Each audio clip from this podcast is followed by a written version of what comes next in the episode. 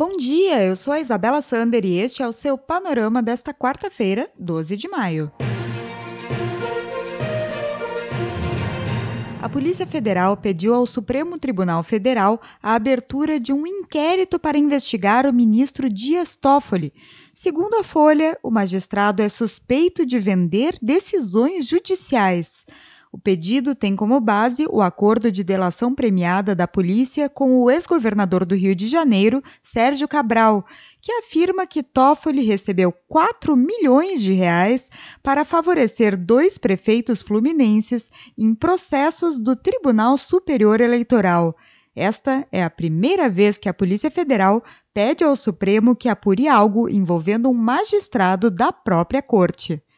Conforme Cabral, os pagamentos foram efetuados pelo ex-secretário de Obras do Rio, Hudson Braga, destinados ao escritório da advogada Roberta Rangel, esposa de Toffoli, noticiou o Estadão. O ministro nega tanto o favorecimento como o recebimento desse valor. O pedido está sob análise do relator da Operação Lava Jato, Edson Fachin.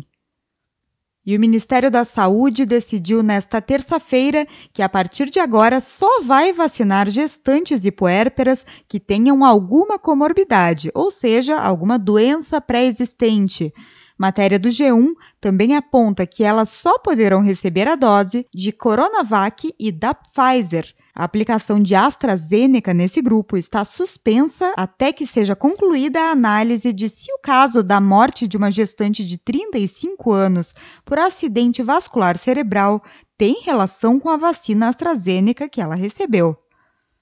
Esta terça foi dia de o diretor-presidente da Agência Nacional de Vigilância Sanitária, Antônio Barra Torres, prestar depoimento para a CPI da Covid no Senado. Reportagem da Folha destaca que Barra Torres criticou falas e ações negacionistas do presidente Jair Bolsonaro e confirmou a tentativa de incluir na bula da hidroxicloroquina o uso para tratamento contra a Covid-19 por meio de decreto presidencial. O depoimento gerou constrangimento no Palácio do Planalto. Em cerimônia, Bolsonaro abriu mão de discursar e foi defendido pelo ministro da Saúde, Marcelo Queiroga. Outra preocupação da presidência da República é com o depoimento do ex-ministro da Saúde, Eduardo Pazuello, marcado para 4 de maio e adiado para o próximo dia 19, quarta-feira da semana que vem. De acordo com a CNN Brasil, a Advocacia Geral da União prepara um habeas corpus que permitiria a Pazuello responder apenas as perguntas que ele quiser. O texto deve ser protocolado no STF até sexta-feira. Pelo Brasil, o Ministério Público do Rio de Janeiro anunciou a criação de uma força-tarefa para investigar a operação na última quinta-feira na favela do Jacarezinho, na zona norte da capital carioca, que terminou com 28 mortos, informou o jornal Extra. O Procurador-Geral de Justiça, Luciano Matos, afirmou que foi feita essa opção pela complexidade do caso. Uma decisão do Supremo Tribunal Federal havia suspendido as operações policiais, exceto em casos excepcionais. Pelo menos 26 dos mortos durante a operação já chegaram sem vida ao hospital. E com dificuldades financeiras, a Prefeitura de Salvador pode ter que interromper o funcionamento dos hospitais de campanha e o pagamento de benefícios a partir de julho.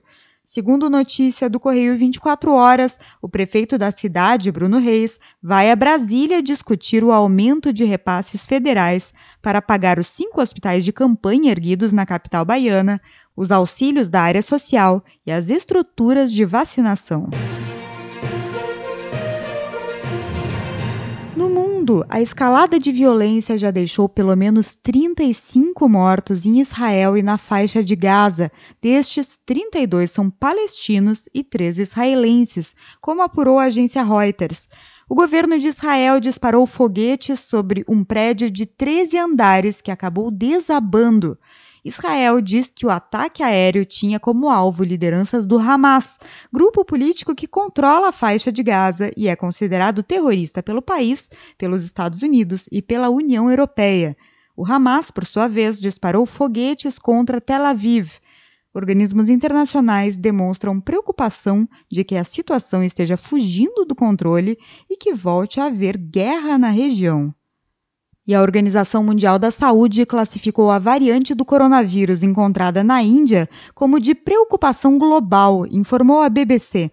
O órgão aponta que estudos preliminares detectaram que a mutação contamina mais facilmente e já se espalhou por 30 países.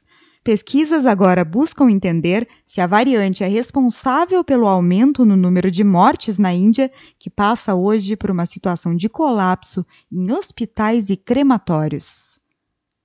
O Panorama é um serviço de curadoria de notícias que utiliza informações coletadas nos sites de veículos de comunicação consagrados em todo o mundo.